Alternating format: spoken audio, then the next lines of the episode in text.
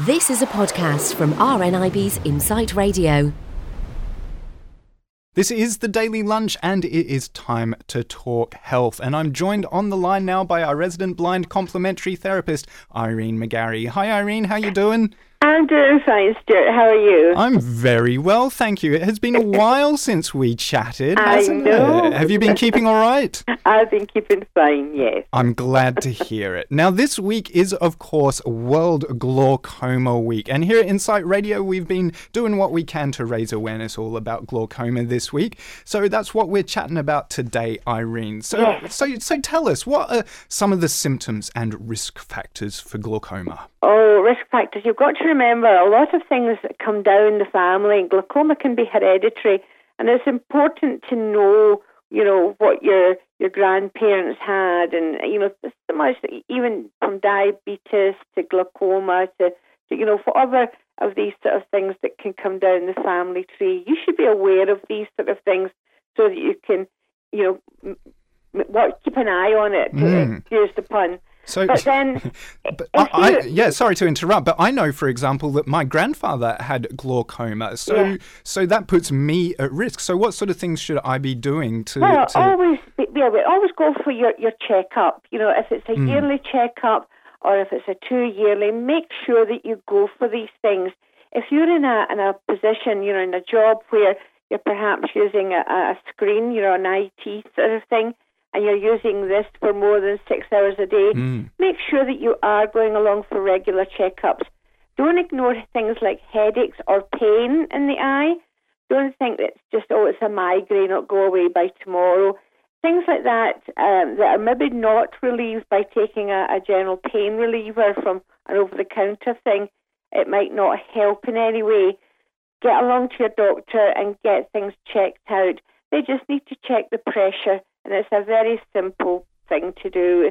Painless. Yes, because sometimes that is something that is at the front of people's minds if they go to the optometrist to get a checkup that they're going to get potted and poked in their eyes and it's going to be uncomfortable and sore. So the process for testing for glaucoma is perfectly safe. It is absolutely safe. It's completely safe. A little puff of wind, that's all it is. Um, as you look towards the, the light or you look towards the, the, the guy at the other side, Mhm. then all he'll do is, is, is just a little tiny puff of wind, and, and that's enough to get a reading to see what the pressure is behind the eye. And if it is raised, then they can do something about it. It is it's one of these things that can be maintained. So- um, you know, it's it's it's it's treatable, but it, there- there is no actual cure for glaucoma. So you just need is- to manage it. Absolutely, and it's so easily managed once you have the the diagnosis. Is it is Um, it better to catch it in the early stages, go and get regular checkups and catch it before it progresses too far? Well, at the moment, I mean, kids at school are getting regular um, checkups with their eyes, and, Really? you know, and everything. Well, Because yes, I, I had assumed that it was something that is it only strikes in old age. oh yes, it does. But Mhm. you know, any sort of, I mean, this is just to get you into a Right. pattern. Yeah. You're getting checkups right from when, when you're kids, you Yeah. know, RP and things like that that are a childhood illness. That um, you get your eyes done, you get your height done, you get your weight done, all that sort of thing. And, And then then once you leave leave school, I think it's then for the whatever job you're going into. I mean, I went into nursing, Mhm. so we had to go for regular checkups, to, you know, to the the doctor uh, and have everything checked out people who are on IT and IT and things like that, they should have regular checkups to make sure that their eyes are okay, they're not needing reading glasses, that they're not putting their eyes under any pressure. Get into the habit of every couple of years. I mean, your eye tests are free, so get along there and get your eyes checked and mm. make sure that they'll be able to tell right from the very beginning if there's any problem whatsoever, and they will be able to keep a check on that and automatically, if there is going to be a wee problem, they'll write to your GP and they'll take over from there. Yeah, what what does happen? What does happen next if you go along and get tested and you find you're at risk or you have glaucoma symptoms? Then then what is the next step? The next thing is a wee trip to the hospital to see the ophthalmologist to see how far along the, the glaucoma is, and it might just mean eye drops, daily eye drops, Mhm. um, and maintaining your eye drops to keep the pressure down.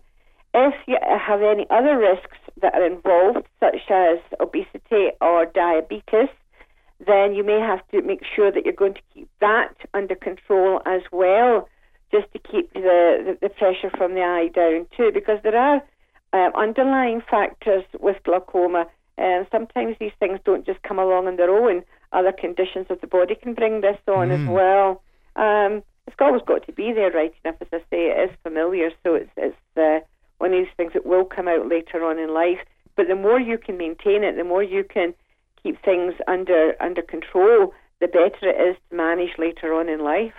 Absolutely. Irene McGarry, thank you so much for letting us all know about what glaucoma is and some of the risks and how it's to be treated, given that this week is World Glaucoma Week. Irene, I hope you enjoyed the rest of your day. Thank you very much. Thanks for listening to this podcast from RNIB's Insight Radio. For more podcasts, check out insightradio.co.uk.